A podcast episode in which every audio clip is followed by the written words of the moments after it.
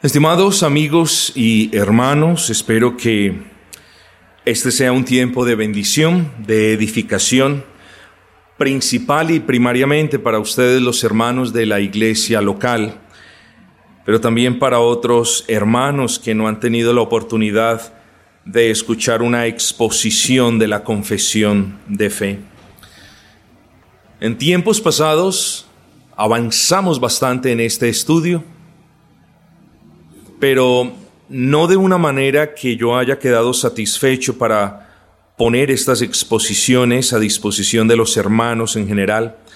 Y por eso le pedimos al Señor que bendiga estos esfuerzos que hacemos por repasar estos temas y porque eh, el Señor quiera darnos eh, la gracia para dejar un legado bueno, sano a otras iglesias, a otros hermanos, en lo que el Señor quiera usarnos Gloria al Señor, pero espero que primariamente ustedes sean los beneficiados. Vamos a tomar una metodología de estudio y es, vamos a leer un párrafo. La confesión de fe está dividida en capítulos y cada capítulo tiene unos párrafos muy bien definidos. Cada párrafo, como es apenas natural, tiene unas aseveraciones o unas sentencias o frases también y vamos a considerar la mayor parte del tiempo esas frases, esas sentencias, esos enunciados dogmáticos y otros seguramente pasaremos de largo, pero donde haya que detenernos nos vamos a detener. Así que en el día de hoy vamos a leer el segundo capítulo de la confesión de fe, particularmente el primer párrafo. Dice la confesión de fe, el Señor nuestro Dios es un Dios único, vivo y verdadero, cuya subsistencia está en Él mismo y es de Él mismo, infinito en ser y perfección, cuya esencia no puede ser comprendida por nadie sino por Él mismo. Es espíritu purísimo, invisible, sin cuerpo, miembros o pasiones el único que tiene inmortalidad y que habita en luz inaccesible. Es inmutable, inmenso, eterno, incomprensible, todopoderoso, infinito en todos los sentidos, santísimo, sapientísimo, libérrimo, absoluto, que hace todas las cosas según el consejo de su inmutable y justísima voluntad para su propia gloria. Es amantísimo, benigno, misericordioso, longánimo, abundante en bondad y verdad, que perdona la iniquidad, la transgresión y el pecado, galardonador de los que le buscan con diligencia y, sobre todo, justísimo y terrible en sus juicios, que odia todo pecado y que de ninguna manera dará por inocente al culpable. Hermosa manera como fue configurado este primer capítulo, este primer párrafo, excúsenme, del segundo capítulo que se titula De Dios y de la Santa Trinidad. Así que no solo hoy, sino que a partir de hoy vamos a estar hablando por un tiempo de qué es lo que dice la confesión acerca de Dios y de la Santa Trinidad. El día de hoy vamos a considerar dos frases, dos enunciados doctrinales y esos dos están en las primeras frases. Dice, el Señor nuestro Dios es un Dios único, vivo y verdadero, cuya subsistencia está en Él mismo y es de Él mismo.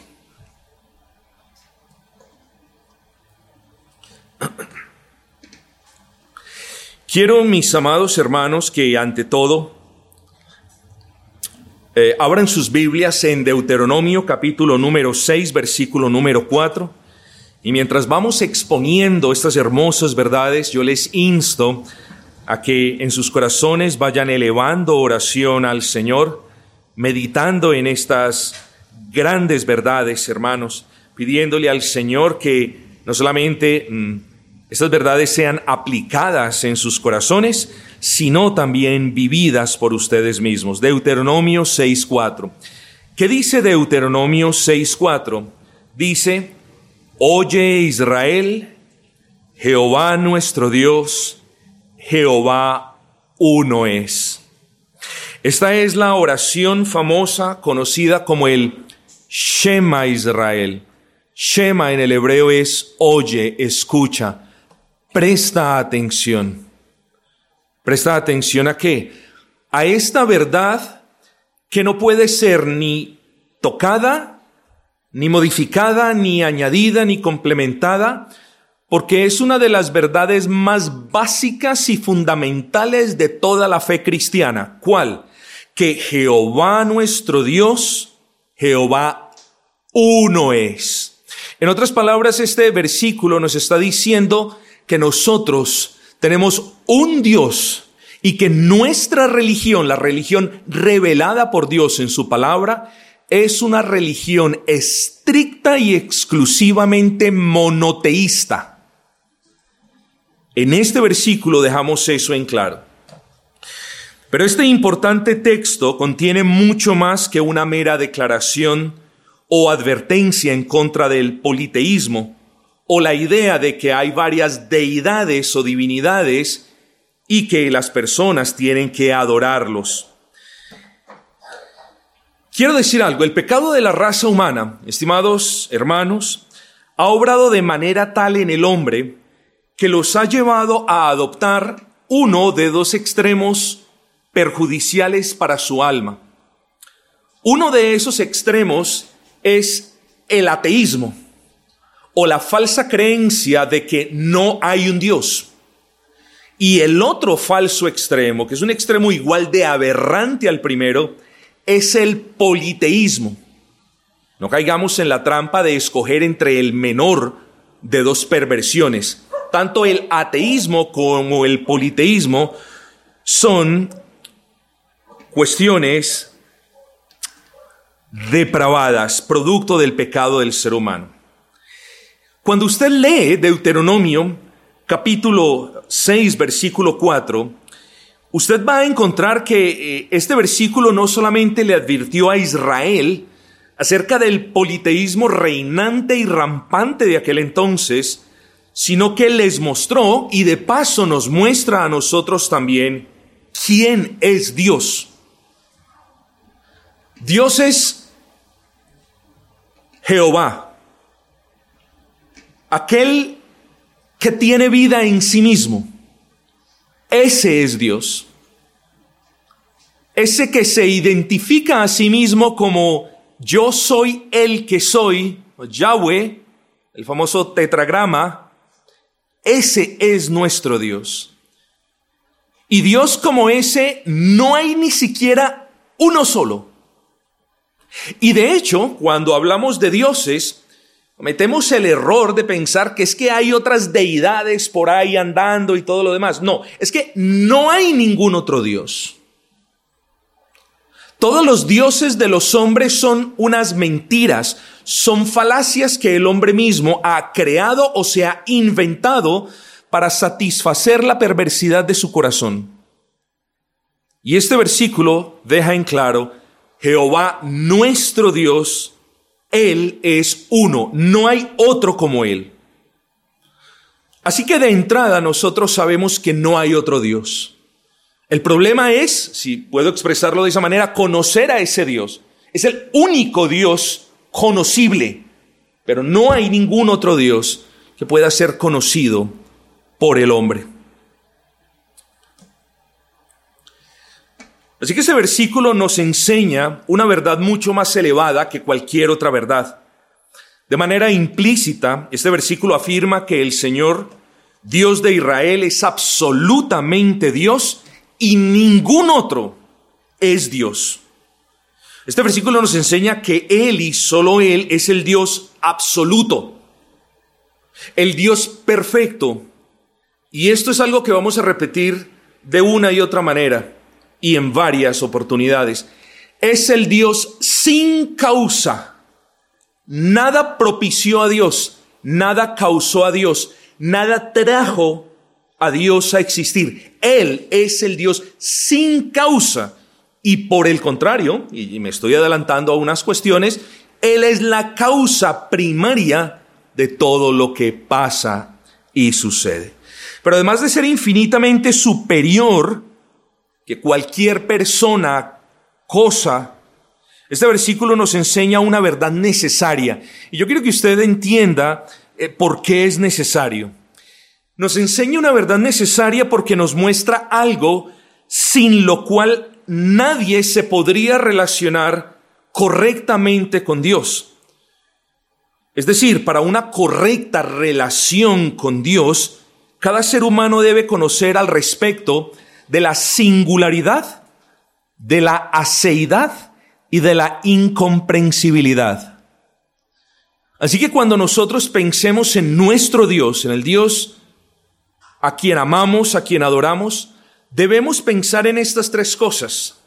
La singularidad de Dios, la aceidad de Dios y la incomprensibilidad de Dios.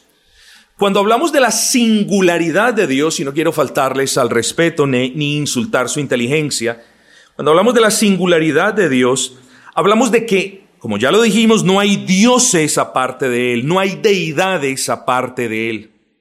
Cuando hablamos de la aceidad, Hacemos referencia a esa característica que lo define como el único ser que tiene vida en sí mismo, cuya vida no fue dada por otro ni causada por otras contingencias. Así que cuando pensemos en nosotros, nosotros decimos es que tenemos vida. Sí, pero tenemos vida, uno, porque Dios, el Dios de la vida, nos dio vida, y dos, porque no solamente Él es el dador de la vida, sino el sustentador de la misma. Pero cuando pensamos en Dios, hablamos de ese ser superior, infinito en todos sus atributos, tal y como nos lo acaba de describir la confesión de fe, que tiene vida en sí mismo, que la vida que Él tiene ha sido infinita que la vida que Él tiene no fue causada por nada ni por nadie, ni depende de nada ni de nadie. Mira la grandeza de tu Dios, hermano. Y sé que estas son verdades que nosotros ya teníamos, ya comprendíamos, no obstante, recuerda siempre su singularidad. Y ahorita ustedes van a entender por qué. Su aceidad y su incomprensibilidad. Cuando hablamos de la incomprensibilidad de Dios, no caiga en la trampa de pensar, no, es que Dios, ay, nadie lo entiende. ¿Quién lo podrá entender? ¿No? Veamos qué significa incomprensibilidad.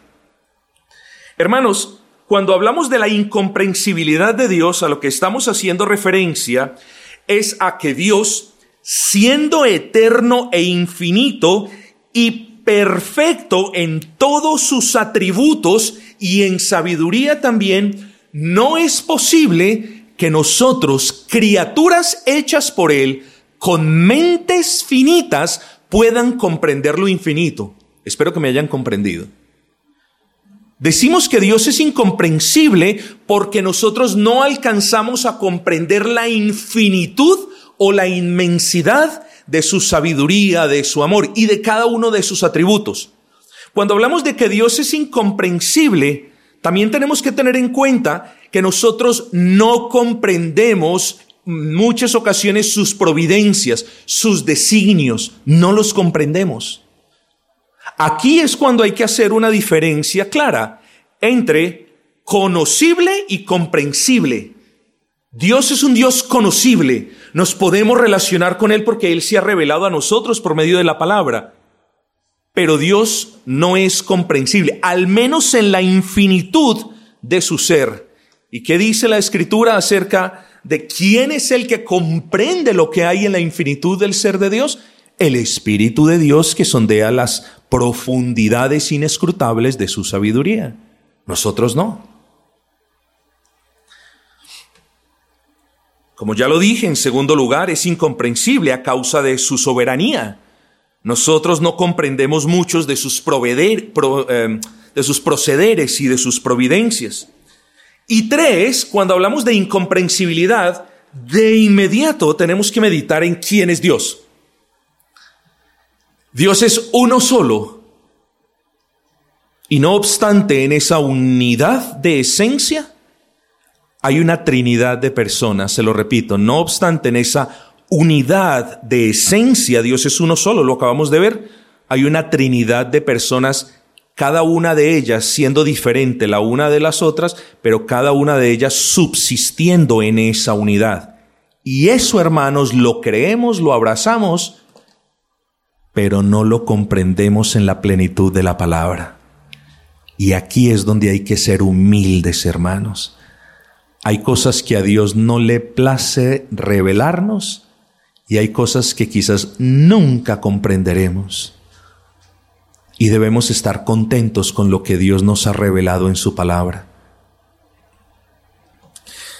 Así que al usar el término incomprensible no estamos haciendo referencia a algo extraño, algo que no podamos conocer en lo absoluto, sino que estamos haciendo, y tampoco estamos haciendo referencia a algo enigmático, secreto, oscuro, al hacer referencia a la incomprensibilidad de Dios, repito, lo que decimos es que ninguno de nosotros, seres finitos, puede comprender al ser supremo, divino, de una manera exhaustiva, plena y absoluta. Vamos a entrar entonces a la confesión. No hay alguna eh, duda de que nuestra confesión hace de la ortodoxia cristiana e histórica, eh, honra esa ortodoxia cristiana e histórica. ¿Eh?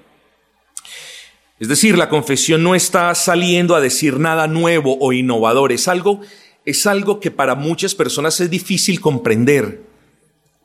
Nadie a lo largo de, siglos ha dicho de que la confesión ha salido con una idea novedosa o ha hablado de una manera más grandiosa de lo que ha hablado Dios en su palabra o explica las verdades de una mejor manera. Nadie en su sano juicio puede decir eso. Lo que ahora estamos diciendo, hermanos, y esto que sirva como, como entremés para el banquete, es lo siguiente, que la confesión de fe esgrime la ortodoxia. Así que cuando nosotros pensemos en nuestra confesión de fe, tenemos que pensar de manera inmediata en la ortodoxia dogmática.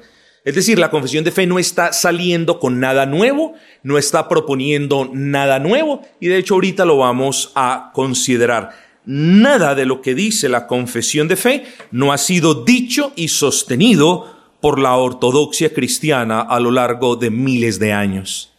Es cierto, la confesión de fe es instituida en el año de 1689, pero simplemente compila verdades de manera sistemática que han sido sostenidas por siglos y siglos y siglos.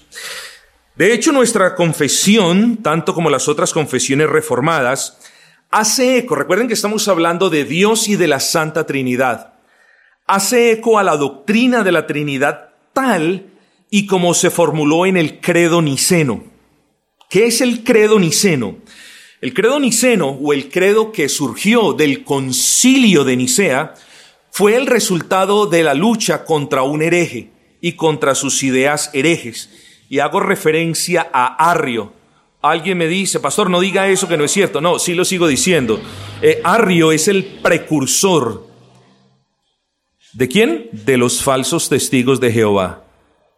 Lo que creen los falsos testigos de Jehová son doctrinas herejes, son doctrinas arrianas.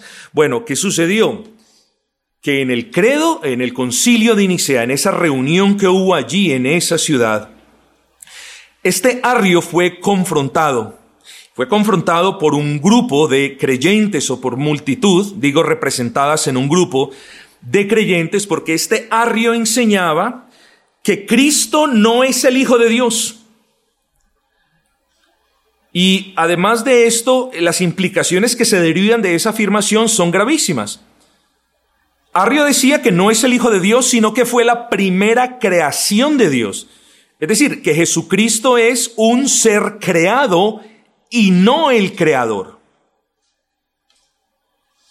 Hermanos, nuestra confesión de fe toma, sí, la pule un poco, pero toma el credo niceno que tuvo, que tuvo lugar en el año 325 después de nuestro Señor toma ese, esa declaración dogmática y la asienta en la confesión en su segundo capítulo. Y vuelvo y les insisto, porque esto lo tenemos que defender con mansedumbre, pero con firmeza. Cuando hablamos de confesión de fe, estamos hablando de una confesión ortodoxa en doctrina. Aquí no hay nada novedoso, no hay nada nuevo, no hay nada innovador, etcétera, etcétera. Tengamos eso en mente, pues. Dice la confesión de fe, el Señor nuestro Dios es un Dios único, vivo y verdadero. Cuando hablamos de, de, que Dios es único, hermanos, no solo esto quiere decir que no hay otro Dios. Punto número uno. Cuando hablamos, repito, de que Dios es único, no solamente afirmamos, uno, de que no hay otro Dios. Dos, no solamente estamos diciendo de que no hay otro Dios como Él, sino que cuando la confesión afirma que el Señor nuestro Dios es un Dios único, a lo que estamos haciendo referencia es a que la confesión de tajo descarta la posibilidad de que exista otro Dios en lo absoluto. Y en esto tenemos que ser tajantes, hermanos. ¿Por qué? Porque ustedes han escuchado en sus rondas de evangelismo que dicen, no, no, no, no, Dios es uno, tiene muchos nombres, pero Dios es uno solo. Señor, usted tiene realidad, usted tiene razón. Dios es uno solo, pero ese, ese Dios único, ese Dios vivo y ese Dios verdadero no tiene muchos nombres. ¿Sí me entienden el razonamiento apologético? Ese Dios solamente tiene un nombre y es Jehová, aquel que tiene vida en sí mismo. Y de eso nos está hablando la confesión. La confesión deja de tajo la posibilidad de que exista otro Dios. Segundo, la confesión dice que Dios es vivo. Bueno, y lo dice porque eso es lo que dice la palabra, mis hermanos. La convención enseña aquello que Dios mismo enseña en su bendita palabra, que Él es la vida, que sin Él no hay vida, que Él es el sustentador de la vida, pero sobre todas las cosas, lo más hermoso en esta primera aseveración dogmática de la confesión de fe es que Él tiene vida en sí mismo.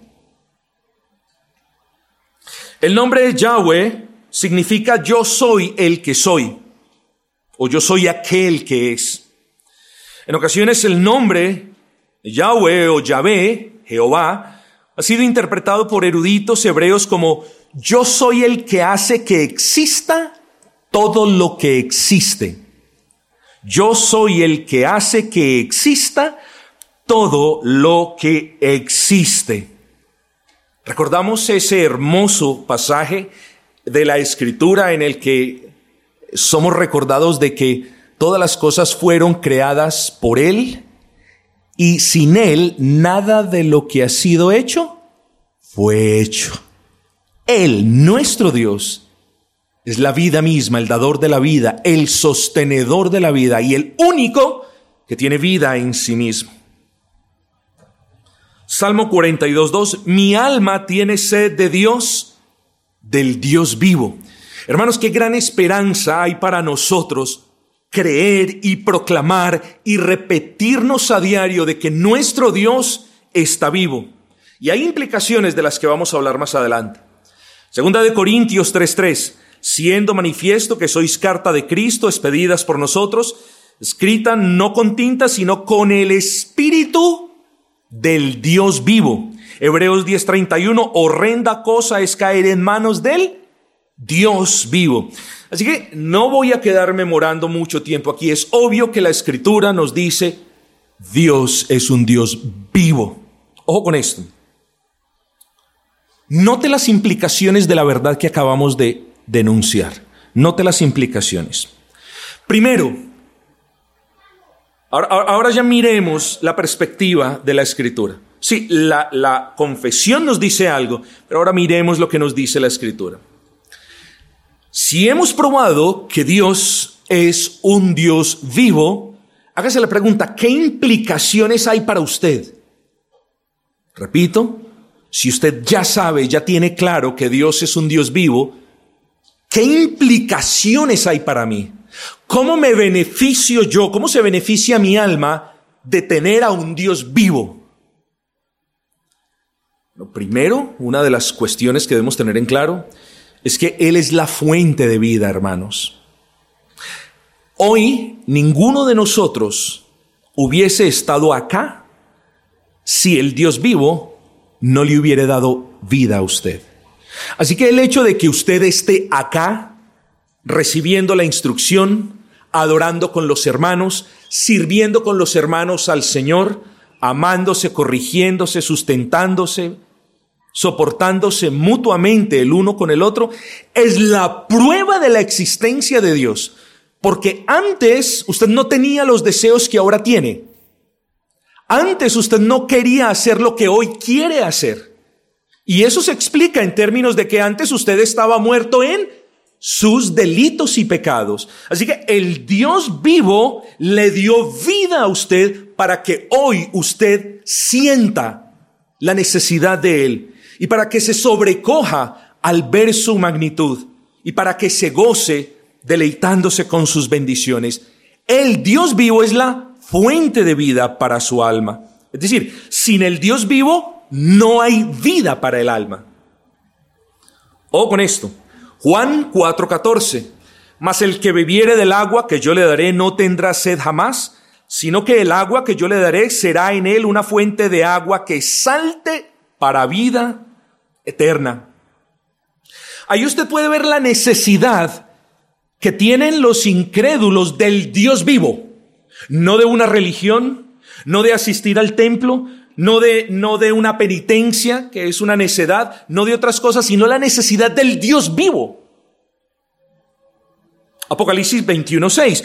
Y me dijo, hecho está, yo soy el alfa y la omega, el principio y el fin. Al que tuviere sed, yo le daré gratuitamente de la fuente del agua de la vida. Hermanos, ¿qué necesitan las almas que están muertas en sus delitos y pecados? ¿Qué necesitan? Oh, si usted me dice necesitan de la gracia de Dios, yo le digo, claro, eso necesitan.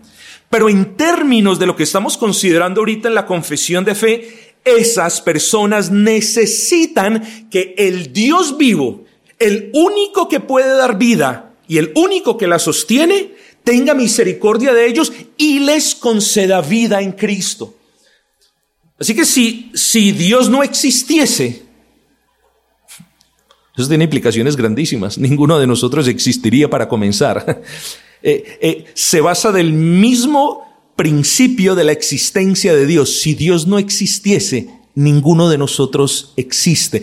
Y el mero hecho de pensar que Dios no existe es ilógico e irracional. Y espero que también el Señor me conceda la gracia de exponer estas cosas en el estudio del libro de Génesis. Así que mire las implicaciones. Ahora bien, primer punto, miren la necesidad. Los incrédulos necesitan que Dios les dé vida. Pero nosotros que ya tenemos vida en Cristo, continuamos dependiendo del Dios vivo. Ojo con eso. No es que ya tenemos vida y pues bien, venga. No.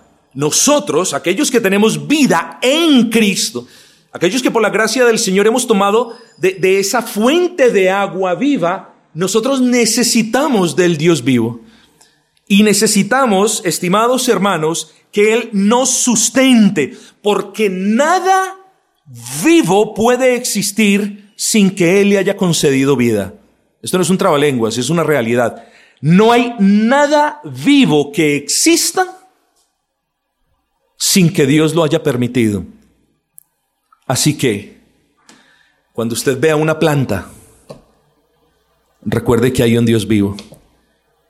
Cuando usted vea un animal, recuerde que hay un Dios vivo. Y cuando usted vea un impío, también recuerde que hay un Dios vivo. Cuando usted vea a un creyente, maravíllese porque el Dios vivo no solamente le dio vida al hermano, sino que es el sustentador de la vida del hermano. Miren las implicaciones de, de eso. Cuando la Biblia y por ende nuestra confesión de fe habla de un Dios vivo, a lo que hace referencia es a la vida que Dios posee en sí mismo. Cuando hablamos de un Dios vivo, hacemos referencia a que Él es el dador de la vida y no solo eso, sino recuerden a que Él es el sustentador de la vida. Nadie, por ende, tiene derecho a quitar la vida del hombre, y nadie tiene derecho a quitarse su propia vida, aunque ese no es el tema de este estudio. Este Dios vivo que nos muestra la confesión es un Dios que a diferencia de los ídolos, y, mire la otra implicación, hermano, imagínese usted con un problema bien grande, con una dificultad bien grande, con una situación desesperante, agobiante, que lo tiene eh, al borde del punto de quiebre. Imagínese usted eh, en medio de esa situación. Y usted se acerca a una estatua de madera o de yeso o a una pintura o lo único que usted tiene es una estampa. Dígame, ahorita dije, las cosas vivas las maticas están vivas, los perritos también, los animales también, los seres humanos desde luego. ¿Qué de vida hay en una imagen o en una escultura o en un cuadro o en una estampa?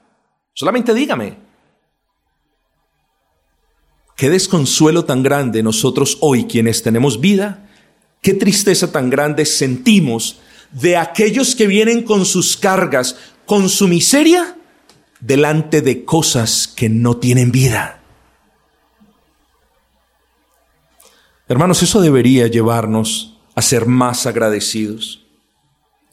Qué gozo, qué privilegio el que nosotros tenemos, hermanos, de que a diferencia de los ídolos de madera y de yeso y de piedra, que tienen ojos si no ven y que tienen oídos si no oyen, Salmo 135, 15, nuestro Dios sí existe. Y no solamente existe, hermanos, sino que Él es galardonador de todos los que le buscan. Eso es lo que nos dice Hebreos 11:6, porque es necesario que el que se acerca a Dios crea que le hay, es decir, crea que existe y que ese Dios que existe es galardonador de todos los que le buscamos. Qué gran consuelo tenemos nosotros, hermanos. Qué gran consuelo tenemos nosotros de que el Dios vivo se haya apiadado de nosotros para darnos vida. Y qué grandes implicaciones también, hermanos. Como nos decía ahora el versículo de Hebreos, y no solamente qué gran bendición, porque en ocasiones algunos creyentes se enfocan en la bendición, en el favor, pero no en sus responsabilidades. ¿Y qué nos dijo Hebreos ahora? Sencillo. Tengamos cuidado de no caer en manos del Dios vivo. Hermanos, pero Dios es verdadero, único, no hay nadie como Él, no hay otro como Él, vivo, en nadie más está la vida sino en Él, y nadie puede dar vida sino Él, pero el Dios verdadero. Eso es lo que nos dice la confesión. Este punto en realidad no necesita ser explicado de manera detallada, pero yo quiero que recordemos cuestiones básicas que son importantes. En primer lugar, escuche esto por favor, el Dios verdadero es una verdad absoluta que no e-, exige ser demostrada. Claro, nosotros queremos hacer una apología, una defensa de la fe cristiana que honre a nuestro Señor. Eso lo queremos hacer, ¿no es así? Pero la existencia de Dios no demanda ser demostrada. ¿Usted sabía eso? La palabra de Dios, Dios en, la palabra no dice, miren por favor, miren esto y entonces entiendan que yo soy Dios. Por favor, préstenle atención a esto para que ustedes por fin puedan comprender. No, la palabra de Dios comienza, la palabra de Dios comienza diciendo, en el principio, Dios. Ya, eso es todo, suficiente. Dios no necesita probar su existencia a nadie. ¿Usted sabía eso? La existencia de Dios no necesita ser probada ni demostrada. Dios existe y eso es suficiente, hermanos. Si Él mismo se revela como tal, ningún ser humano puede decir lo contrario. Si Él dice yo soy el Dios verdadero, no importa qué digan los ateos ni los politeístas, no importa porque nada de lo que ellos dicen o piensan afecta la existencia de Dios. Hombre, sí nos llena de, de, celo santo, pero en realidad nada de lo que dicen o piensan o hacen los impíos afecta la existencia de Dios. Dios no existe. Cuidado, nos afecta más a nosotros, nos duele más a nosotros, pero nada cambia la realidad de que Él es un Dios verdadero. No importan las calumnias que las personas digan de Dios, y calumnia es todo aquello contrario a lo que Dios o a la manera en la que Dios se ha revelado en su palabra. Nada de las mentiras de los hombres afectan la veracidad de Dios. En segundo lugar, el hecho de que Dios sea verdadero, cosa que la escritura asume, nos debe dar la confianza de que todo lo que Él dice de nosotros y de Él mismo es cierto. Aquí juega la fe, hermanos. El ateo tiene fe en muchas cuestiones mucho más que las nuestras. Y la fe de los ateos demanda penitencias de ellos, mientras que nuestro Dios se relaciona con nosotros por medio de la fe que Él nos ha dado. Tenemos la confianza, hermanos, de que todo lo que dice Dios de Él mismo, de sus atributos, de sus tratos con los hombres, todo lo que dice Dios acerca de nosotros es verdadero, hermanos. Y eso que dice Dios no necesita ser ni complementado, no necesita ser rebajado, ni medrado, ni ayudado, ni, ni, ni tocado de ninguna manera, porque la veracidad de Dios es suficiente. Jeremías 10:10, termino con esto. Mas Jehová es el Dios verdadero, Él es el Dios vivo y Rey eterno. Juan 17:3. Y esta es la vida eterna, que te conozcan a ti, el único Dios verdadero, y a Jesucristo, a quien has enviado. Quería, quería proceder con la segunda frase, pero voy a cortar en este momento para que todos podamos entonces asimilar de una manera tranquila estas verdades. Hermanos, que no pase la semana sin meditar en los sermones. Piense en el sermón evangelístico. Piense la manera como usted roba a Dios o a los demás. Medite en el llamado que Dios le hace de ser consecuente con la obra de Dios en usted. Piense en la humildad, en la mansedumbre. Mire las veces que usted no ha soportado con paciencia y con amor a otros hermanos. Acepten la invitación, vengamos arrepentidos delante del Señor y cobremos ánimo y fortalezcámonos para sobrellevar las cargas los unos de los otros. Y ahora no se le olvide de que nuestro Dios es único, no hay nadie como Él, es vivo, en Él está la vida y es el dador de la vida y es verdadero. No hay nadie que cumpla estas características. Dios es nuestro Dios, el único Dios, el único Dios vivo, el único Dios vivo y verdadero.